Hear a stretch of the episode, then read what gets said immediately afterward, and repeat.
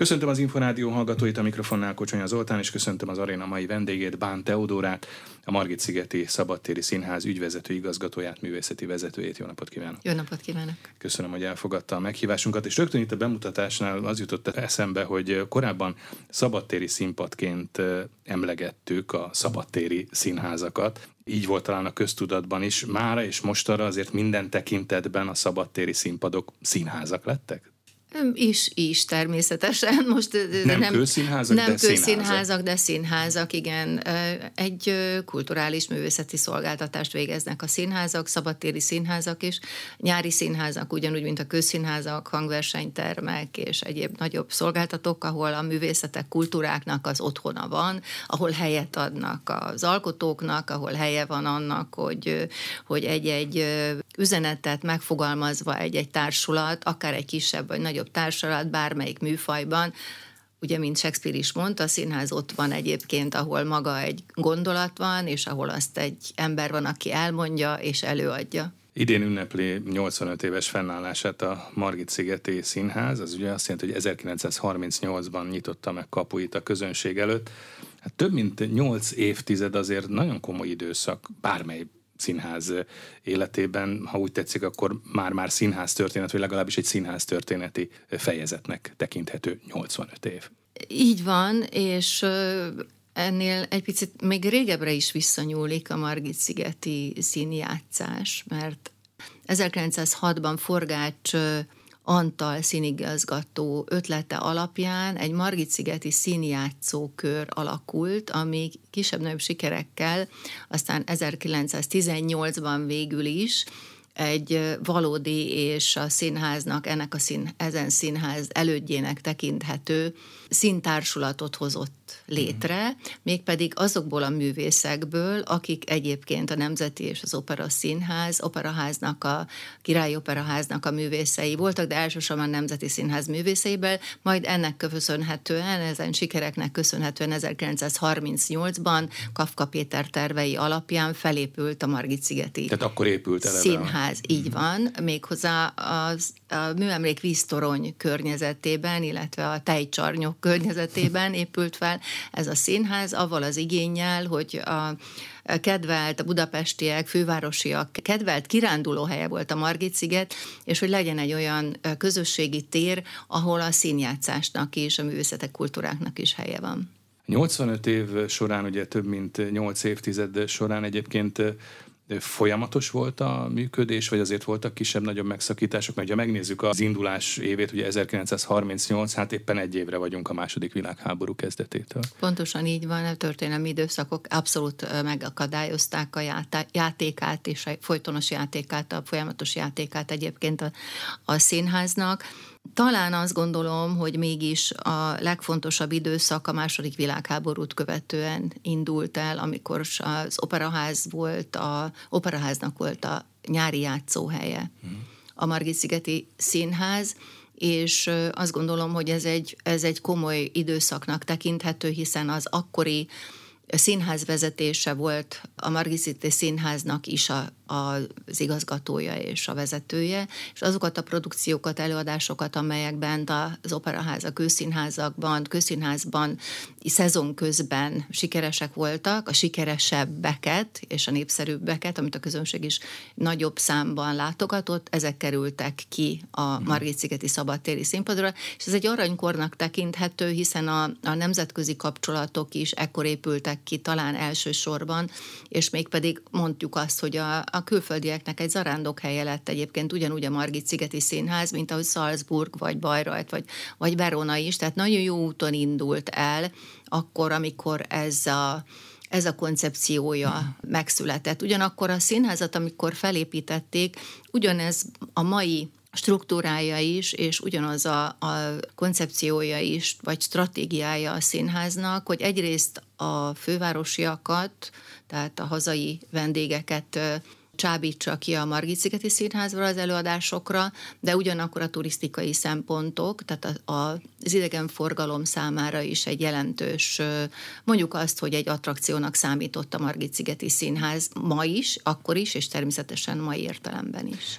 Utalt Budapest, akkor egy kicsit helyezzük el Budapest történetébe a Margit-szigeti Színházat, hiszen ugye évfordulókat említettünk, hogy 85 éves a Margit-szigeti Színház, de ehhez kapcsolódott most még egy évforduló, hogy 150 éves Budapest, vagyis a Budapest egyesítése, és már az évad elején ugye voltak is ehhez kapcsolódóan programok, ünnepi koncert, kiállítás is kapcsolódik ehhez, de hogy tulajdonképpen Budapest, Margit-sziget és a Margit-szigeti Szabadtéri Színház, ez egy nagyon szoros és szerves kapcsolat? Én azt gondolom, hogy abszolút, hiszen a hétköznapokban a munkával foglalkozik az ember elsősorban, de miután szükségünk van arra, hogy szellemileg, mentálisan feltöltődjünk, a színházi szolgáltatásra, a színházra, a művészetekkel való kapcsolatra, a találkozásra abszolút szükségünk van. Tehát az év 10 hónapjában, 8 és 10 hónapjában ezt a feladatot a közszínházak abszolút ellátják, hangversenytermek ellátják, és bizony a fővárosiak, budapestiek nagyon-nagyon előnyös helyzetben vannak szemben, akár most inkább azt mondanám, hogy más városokkal is, de óriásit fejlődött az elmúlt évben, évtizedekben egyébként a kultúra finanszírozása, a társulatok fenntartása és a társulatoknak a működése, ami mindannyiunk számára egy komoly és jelentős lépés, hiszen a szellemi értékeinket, az identitásunkat, a kultúránk jelentősen meghatározza. Mégpedig ennek a szempontja talán, és ez a feladata a színházaknak, a színháznak mindenképpen kiemelendő, hiszen azok az emberek, azok a lakosok, polgárok, akik a hétköznapjaikban a családdal foglalkoznak elsősorban, mégis arra a 3-4 órára, vagy 2 órára ki tudnak kapcsolódni, és óriási a választék. Budapesten is számtalan színház, társulat működik, és szinte minden ízlésnek, minden korosztálynak megtalálható a számára kedves, vagy a számára fontosabb színház, hiszen így alakulnak ki azok a közösségi terek, amelyek talán fontosak, hiszen a színháznak a küldetése évezredekkel ezelőttre, ha visszatekintünk is, tulajdonképpen ugye a szertartások az ünnepekhez köthetően az emberek találkoztak, és szépen lassan olyan közösségi terek alakultak ki,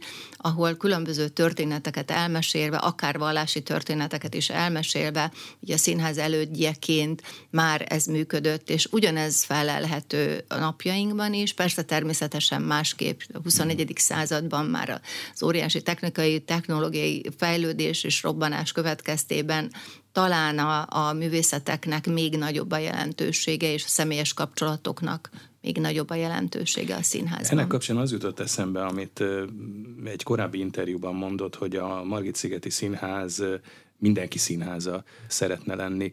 Elérték ezt, vagy közel járunk ehhez? Nekem különösen szerencsés, azt gondolom, a Margit-szigeti Színháznak a helyzete, hiszen mindenki színháza tud lenni.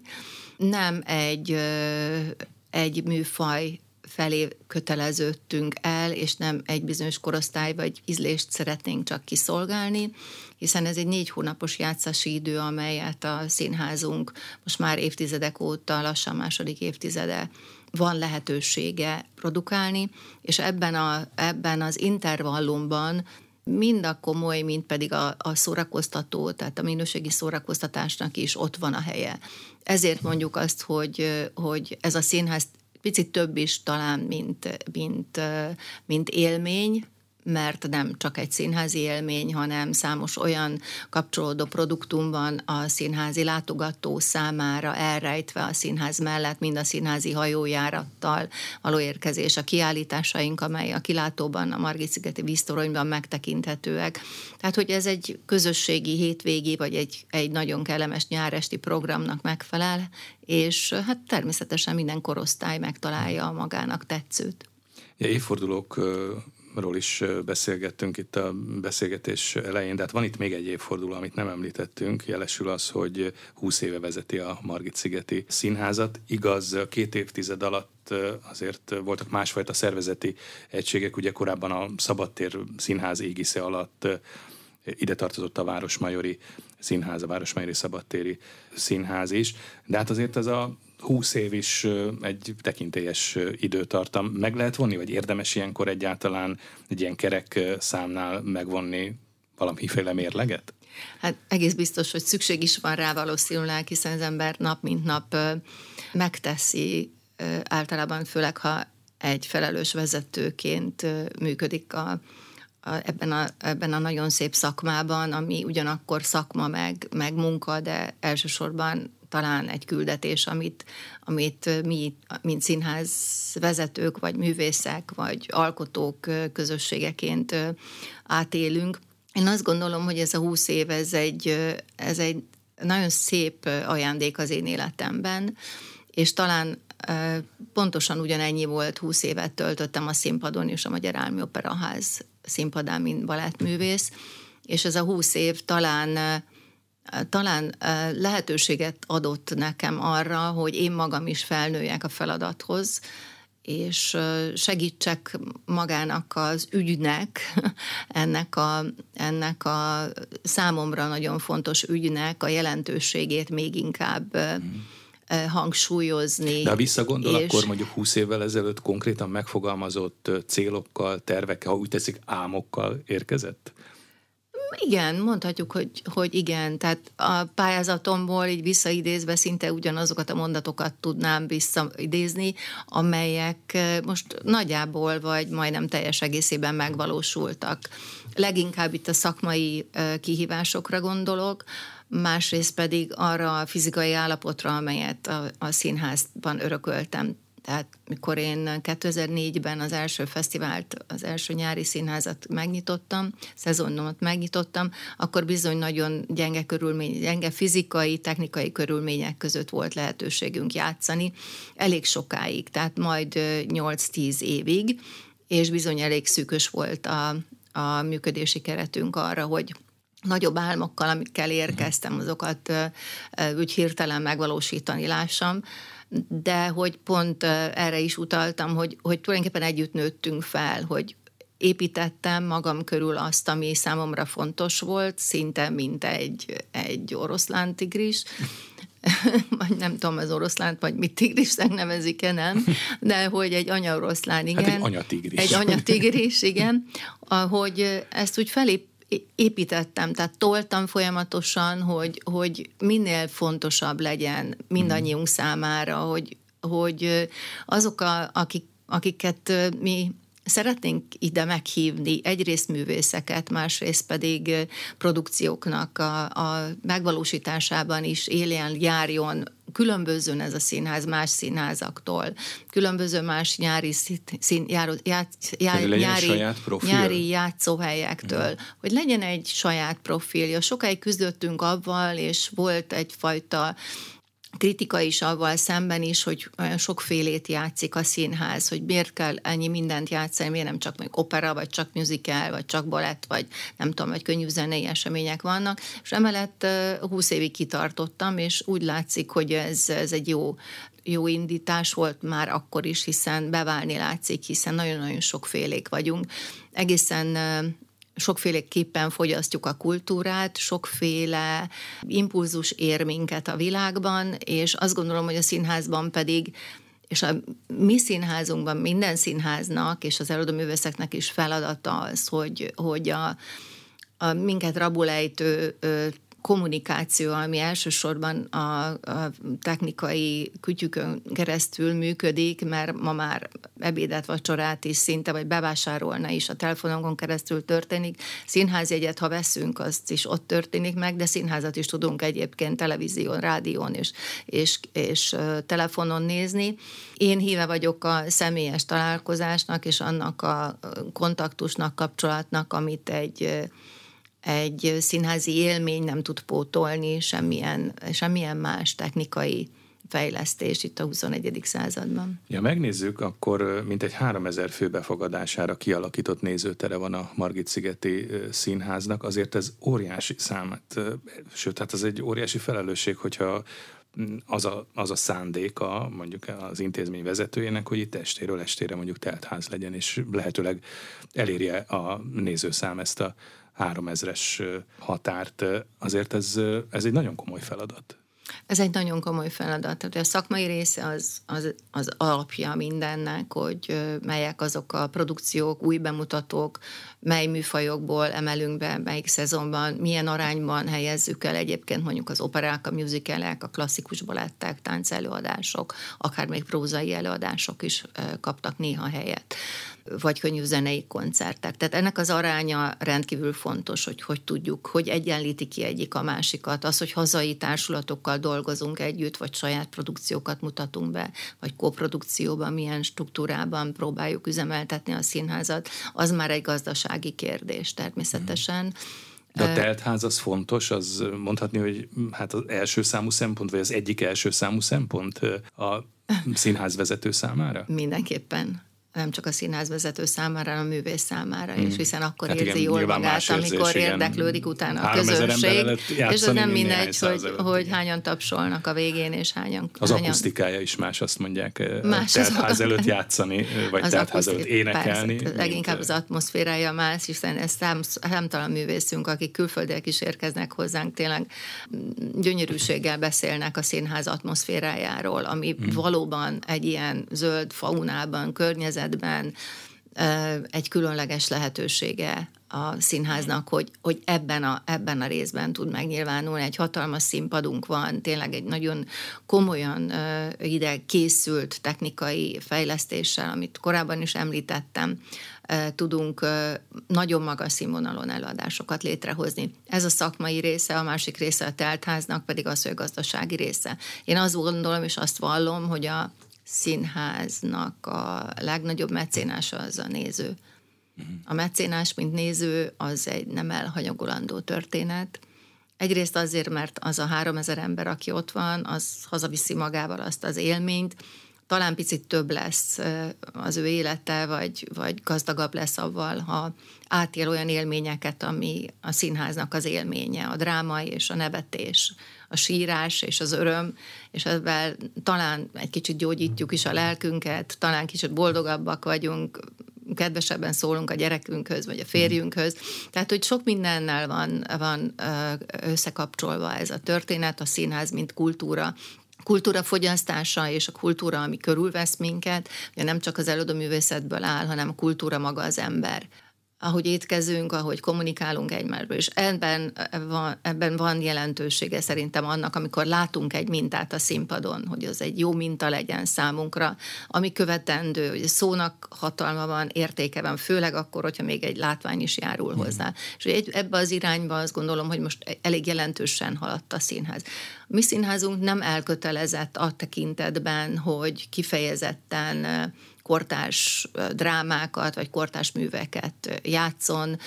Nem akarjuk a közönséget különböző megpróbáltatás elé állítani. A színház a szórakoztatás, a minőségi szórakoztatási jegyében működik az én színházam. Nekem ez jól esik, és én úgy gondolom, hogy az embernek jól esik, hogyha szépet lát, ha jót hall, és ha jó, úgy szólnak hozzá, ami számára fontos, és ezt tudja hazavinni, és beépíteni, beépül az ő életébe és a napjaiba. Tulajdonképpen az élményről, a művészeti élményről beszélünk, és hát itt a Margit-szigeti Szabadtéri Színház esetében nyilván van ennek egy speciális vetülete, hát egyrészt az, hogy nyár, hogy szabadtér, hogy sziget, ahogy említette, hogy akár hajóval is lehet menni az esti előadásra, de hát van még egy speciális vetület, és hát hogyha ezt a színházi terminológiát használjuk, akkor ez ugye nevezhetjük főszereplőnek is, és az nem más, mint az időjárás, vagyis hát ami rendkívüli adottság, az egyúttal kockázat is. Tehát az, hogy szabadtéren vagyunk, az ugye meghozhatja az esőt, a vihart, és azt is, hogy elmossa az előadást. Erre vannak forgatókönyvek, vagy erre mindig készülni kell? Nyilván, hogy esőnapokat be kell iktatni, de akkor ez egy komoly tervezés, egy speciális tervezése is az előadásoknak. Ez így van, természetesen, hiszen minden előadásnak van esőnapja, minden előadásnak van főpróbanapja és próbái. Tehát ez a 4 hónap, ez azért 40 előadás, nagyszínpadi előadás, mert egyébként több napunk van, de minden napra jut más-más feladat. Tehát egy előadáshoz minimum 3 nap kapcsolódik.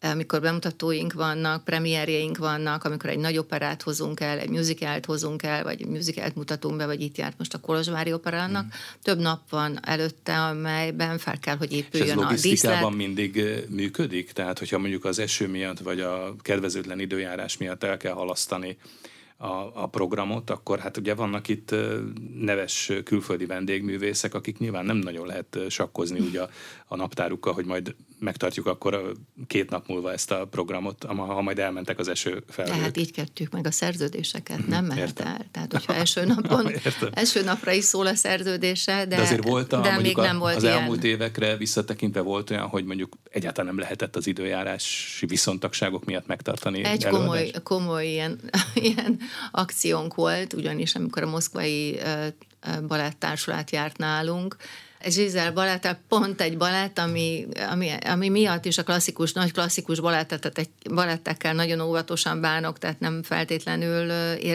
érzem biztonságban a nagy klasszikus balettek helyszíneként a Margit-szigeti Színházat. De ez miért?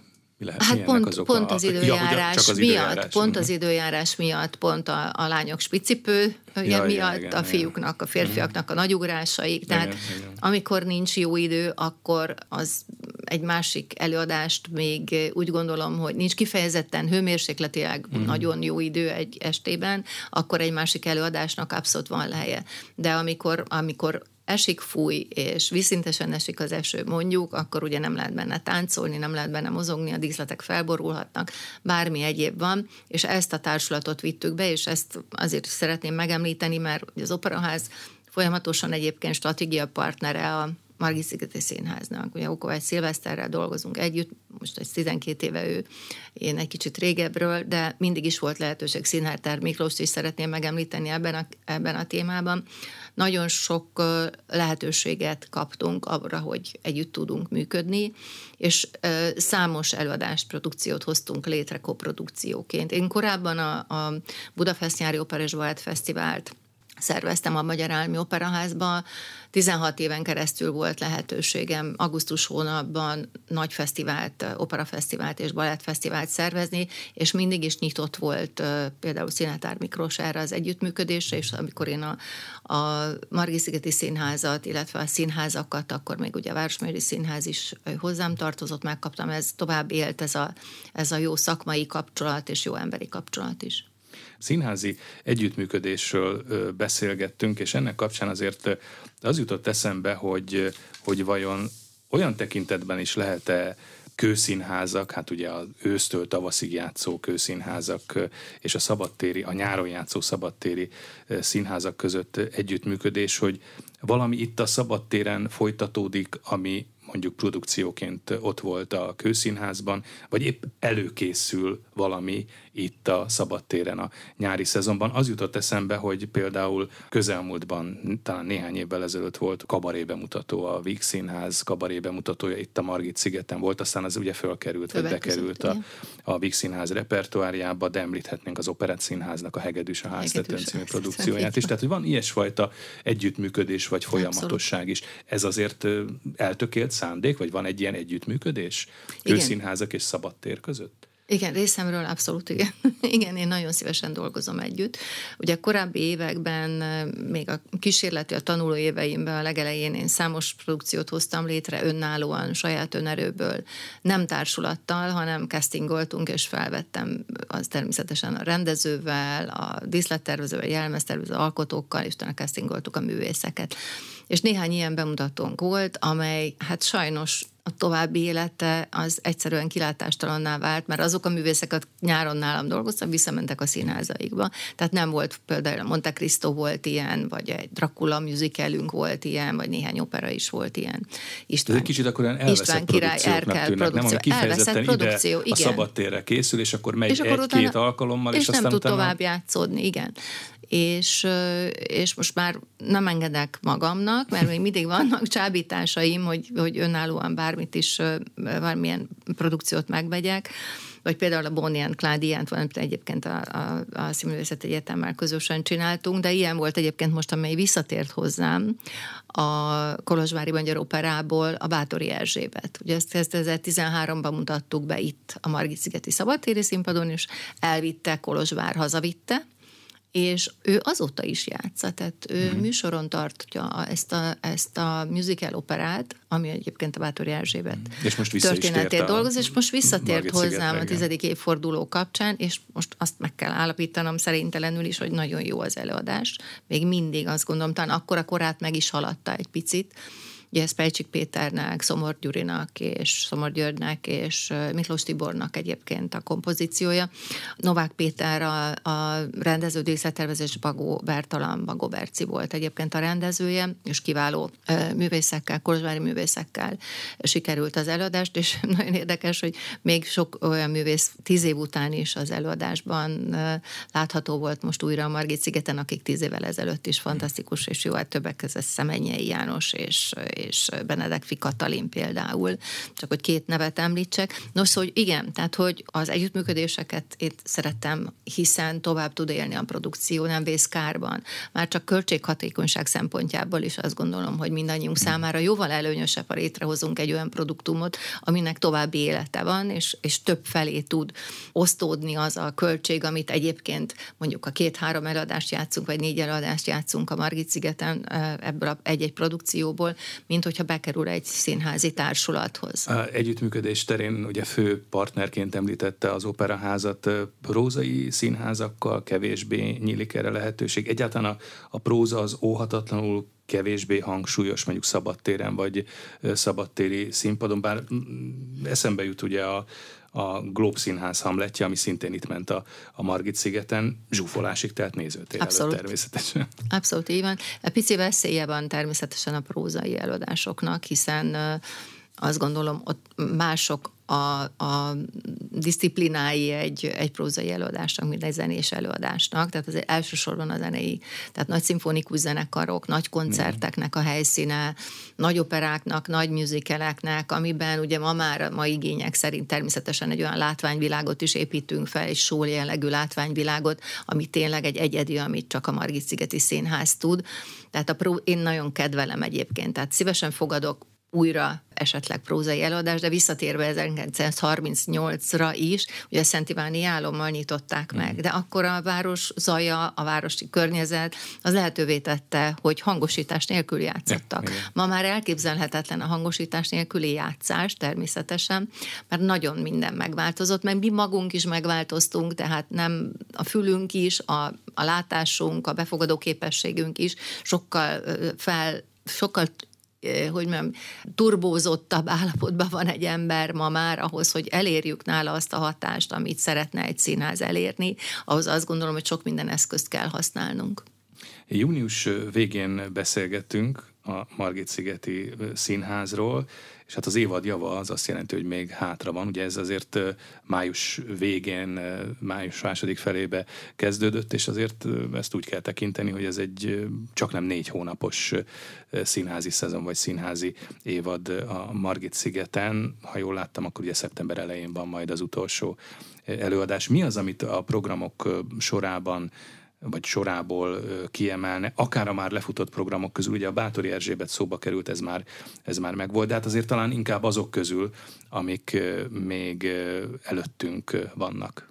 Igen, ami közvetlenül előttünk van, az, és említettük, hogy mely más színházakkal is dolgoznék együtt, például a Kecskeméti Katona József Színházzal nagyon szívesen dolgozom, hogy több éve is már együtt dolgozunk, kisebb-nagyobb szünetekkel, amikor is nem találtunk esetleg olyan közös produkciót, amelyet a Margit-szigeti Színházba bemutatnánk. Most a Luxemburg grófjával érkeznek hozzánk egyébként, ez július 13-án van, ha jól tudom. Érkezik hozzánk a Mariboli Balett, ami hát biztos meg fogja érteni, hogy az egyik kedvencem, Prokofjev Rómeó és Júliát hozzák el hozzánk, és egy fiatal koreográfus hölgynek a munkája, ami azért nagyon érdekes, mert ugye Prokofjev műve az egy körülbelül 2 órás zenei anyag, és ez egy 1 óra 15 percben sűrített, egy olyan eszenciális, fantasztikus, dinamikájú, erejű előadást hozott létre, amit azt gondolom, hogy mindenképpen kell látni a magyar közönségnek. Mindamellett, hogy egy kiváló társulat, fiatal társulatról beszélünk, úgyhogy nagyon fontos számomra ez az előadás is, de ugyanolyan fontos egyébként a piazzóla estünk is, ami készül. Ugye én jártam Argentínában, és én nagyon szeretem azt a környezetet, azt a hangulatot, ami ott van, és ott fogadott az az atmoszféra, talán mondhatjuk azt, hogy egy picit hasonló is talán a budapesti utcákhoz, ami épületekhez. Valóban olyan volt, mint hogyha visszatértem volna. Most ez egy csak egy magánjellegű kis kitérős volt, de ettől függetlenül piazzol a zenét, azt gondolom, hogy hát ő ugye az argentin tangónak talán a legemblematikusabb. Tehát a Tango with the Stars lett a címe ennek az előadásnak, amiben egyébként piazzóla zenéit, piazzóla tangó zenéit dolgozzuk fel, és szimfonikus zenekar tolmácsolásában kerül szólistáknak is természetesen a közreműködés, a Danubia zenekarral, így van, és Hámori Máté lesz a karmestere egyébként, és versenytáncosokkal tulajdonképpen piazzólának az élet útját, meg a tangó feelingjét szeretnénk, a tangó érzéseit szeretnénk átadni. Ez rögtön egy több műfajú produkció. Egy több műfajú produkció, igen. A tangó maga az élet, tehát az a zakatolás, az a zenei feszesség, ami ebben jelen van, és ugyanakkor ugye a mélyén ott van egy nagyon, nagyon érzékeny és nagyon mély érzelmi állapot is. Ez számomra egy nagyon fontos és egy nagyon, nagyon érdekes utazás, hogy ebben én egy picit dolgozhatom, és ezt a színpadra tudom állítani. Sinatra estünk is lesz, a Katán Klubbal közösen csináljuk, tehát a nemzetközi kapcsolatokról is, hogyha egy pár szót említhetek. Ugye itt jártunk picit visszatekintve, ugye a 150 éves évfordulóra elhoztuk Daniel Lozakovichot, aki ma az egyik legjobb hegedűművésze, és csodálatos Saint-Saëns-Hámor hegedűversenyét örvendeztette meg egyébként ezt a nagy koncertet, ami, ugye említettük a Magyar Állami Operaházt, hogy nagyon jó partnerünk, és nekem 15 éve a Nemzeti Filharmonikusok is egy állandó partneremnek tekinthető. Partnerei vagyunk egymásnak, hiszen a nyári szezont egy nagy klasszikus szimfonikus zenekarral nyitjuk meg általában ünnepélyesen, ami többek között egyébként a 150-es évfordulóra is utalt. Dohnányinak az 50. évfordulóra írt ünnepi nyitánya is ezen az estén elhangzott, és egy 150 fős gyermekkorus énekelt például. Énekelte Budapest dalát, és méghozzá a Karamelnek Budapest dalát énekelt el.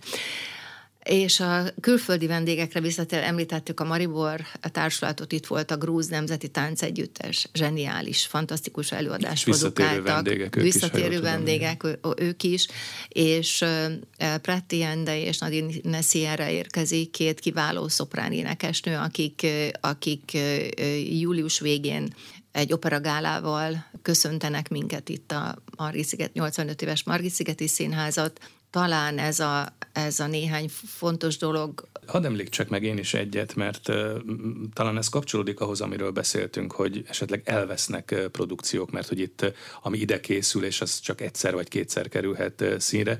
De ugye itt van például Verdi Attilája, ami tavalyi bemutató volt, de most ismét az idei programban is szerepel. Tehát akkor azért mégiscsak tovább vihető ilyeténképpen is. Ez nagyon érdekes, igen, hogy Verdi Attiláért már 3. alkalommal a Margit-szigeti Szabadtéri Színpadnak a szezonjainak egy kiemelt eseménye.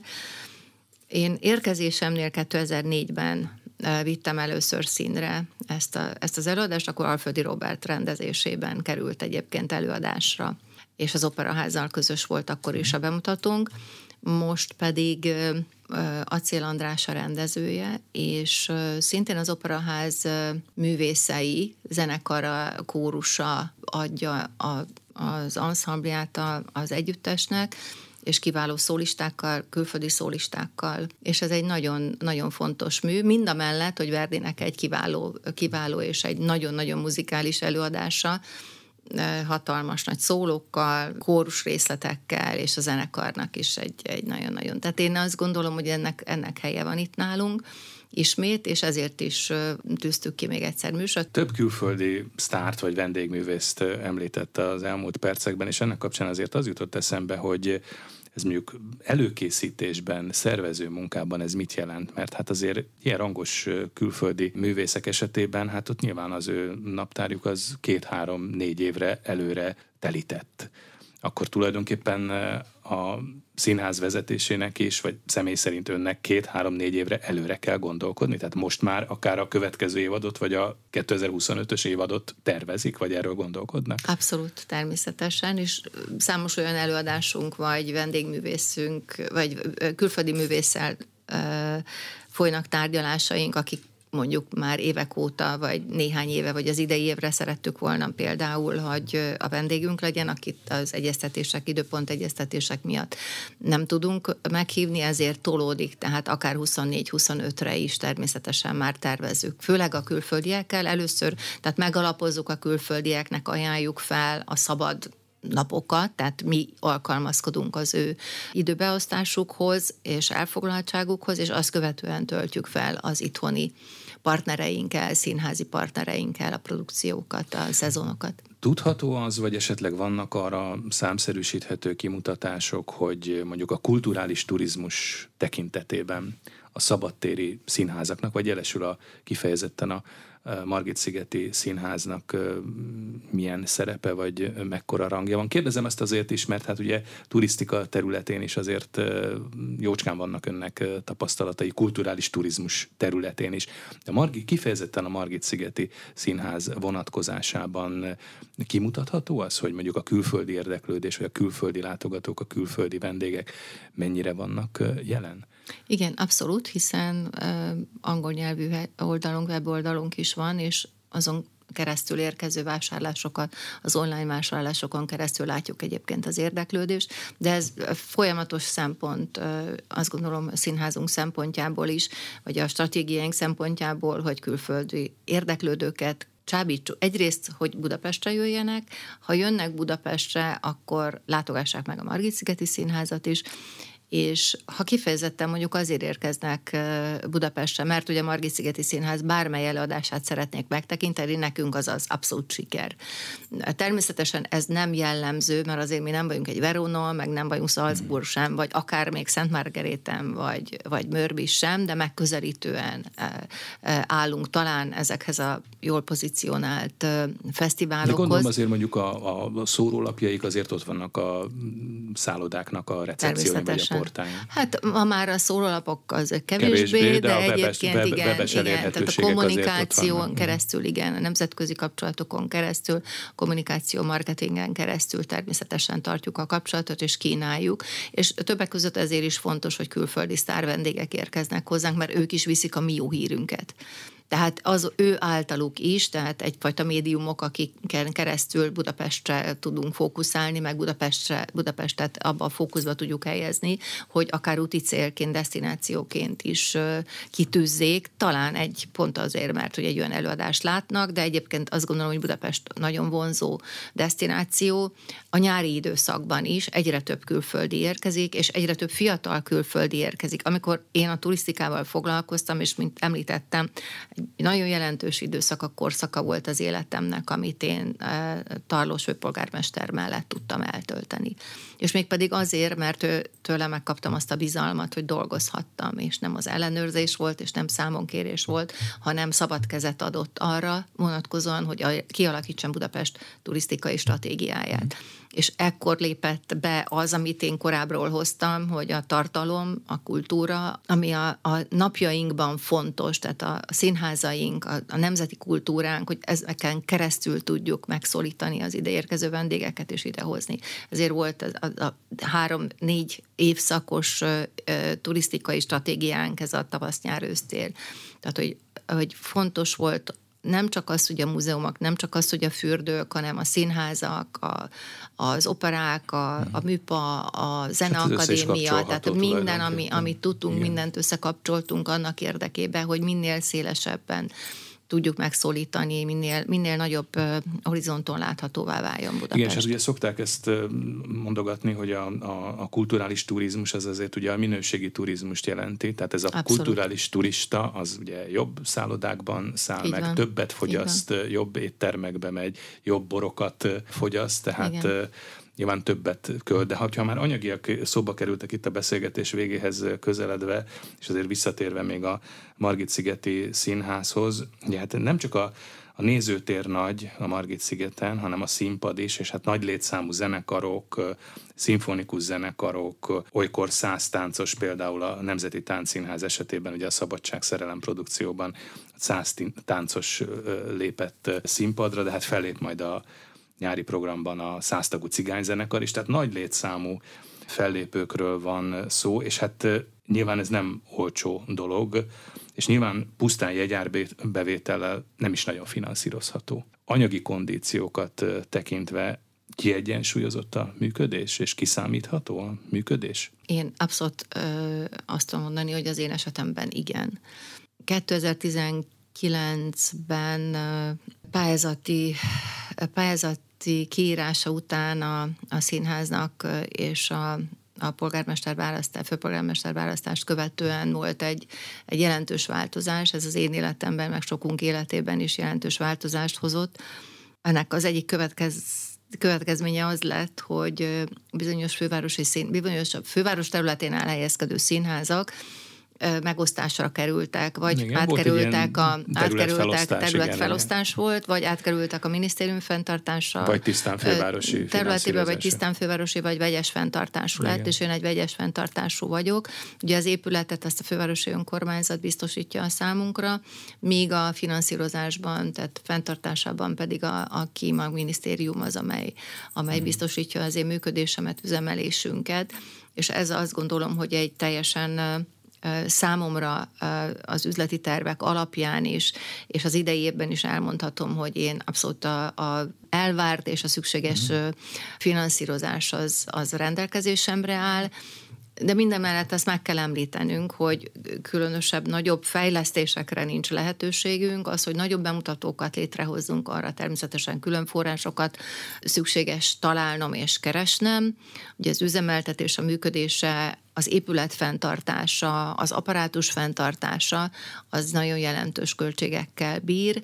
Abszolút egy olyan kiegyensúlyozott gazdálkodásra van szükség, amiben a szakmai program és a kiegyensúlyozott gazdálkodás is biztosítja a működését, a finanszírozását és a fenntartását, a gazdaságos fenntartását ennek a színháznak. Álmaim vannak ma is, és igenis lennének igényünk arra vonatkozóan, hogy hogyan fejlődjünk, és hogyan fejlesszük tovább a színházat, a környezetünket, mind a műszaki, mind pedig a technikai, mind pedig az apparátus részéről.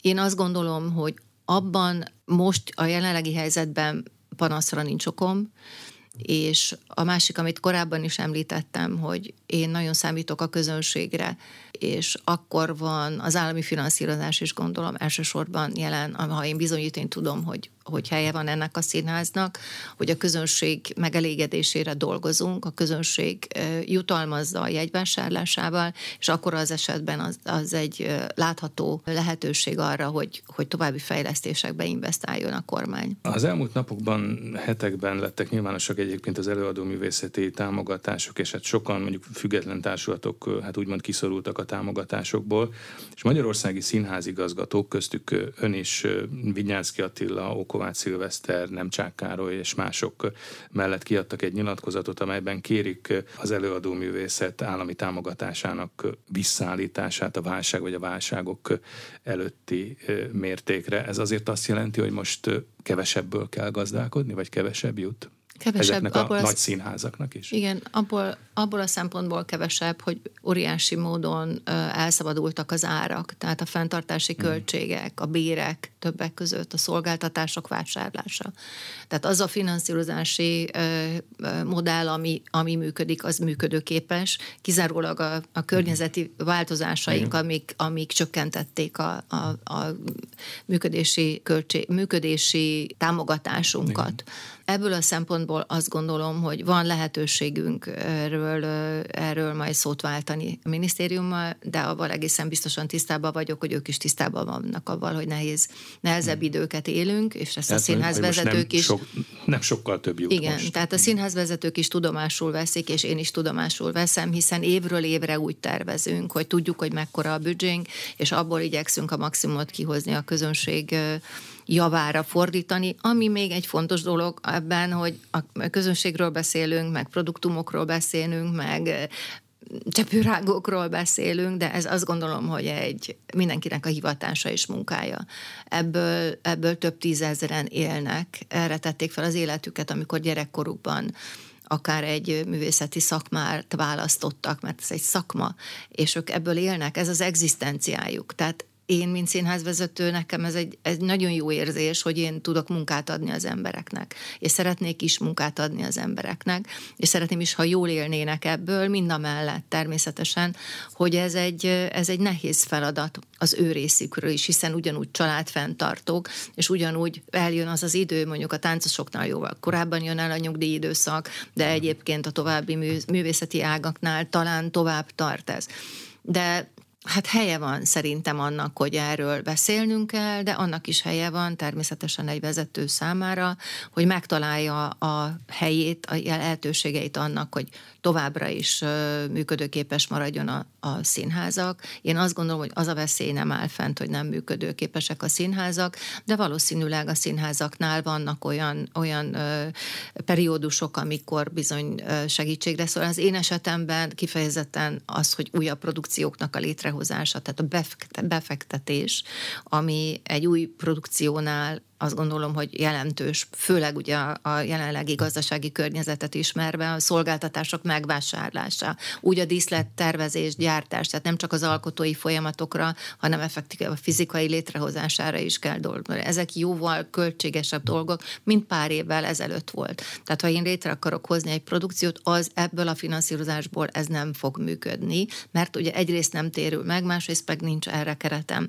Tehát ezért kellenek a koprodukciók is, és ezért gondolkodom én is abban, hogy lehetőséget találjak arra, hogy együttműködjek, de azt gondolom, hogy ez minden színháznak, minden színházvezetőnek érdeke, hogy összefogjunk, és olyan produkciókat, produktumokat hozzunk létre, amely többszörösen hosszabb idő alatt, de meg tud térülni, vagy legalábbis valamilyen szinten megtérül. Abban, hogy szponzorokat találunk, meg mecénásokat találunk, hát ez nagyon-nagyon nehéz feladat, mindig is nehéz volt. Tehát a színházművészet nem az a fajta művészet, nem az az előadó tér, ahova kifejezetten érkeznének a támogatások, elsősorban barteres támogatások lehetnek, a médiákkal vannak ilyen együttműködéseink. Ritka eset az, hogy egy nagyobb cég vagy társaság investáljon egy-egy produkcióba, vagy egy-egy színháza. Van természetesen erre is példa, de ez nem tudja átvenni azt a feladatot, amit egyébként a néző, az értékesítés, a sales, a marketing eredményei kell, hogy működjenek, és ezt tudjuk hozni. Köszönöm szépen a beszélgetést. Az elmúlt órában Bán Teodóra, a Margit-szigeti Színház ügyvezető igazgatója, művészeti vezetője volt a vendégünk itt az arénában. Köszönöm, hogy velünk tartottak.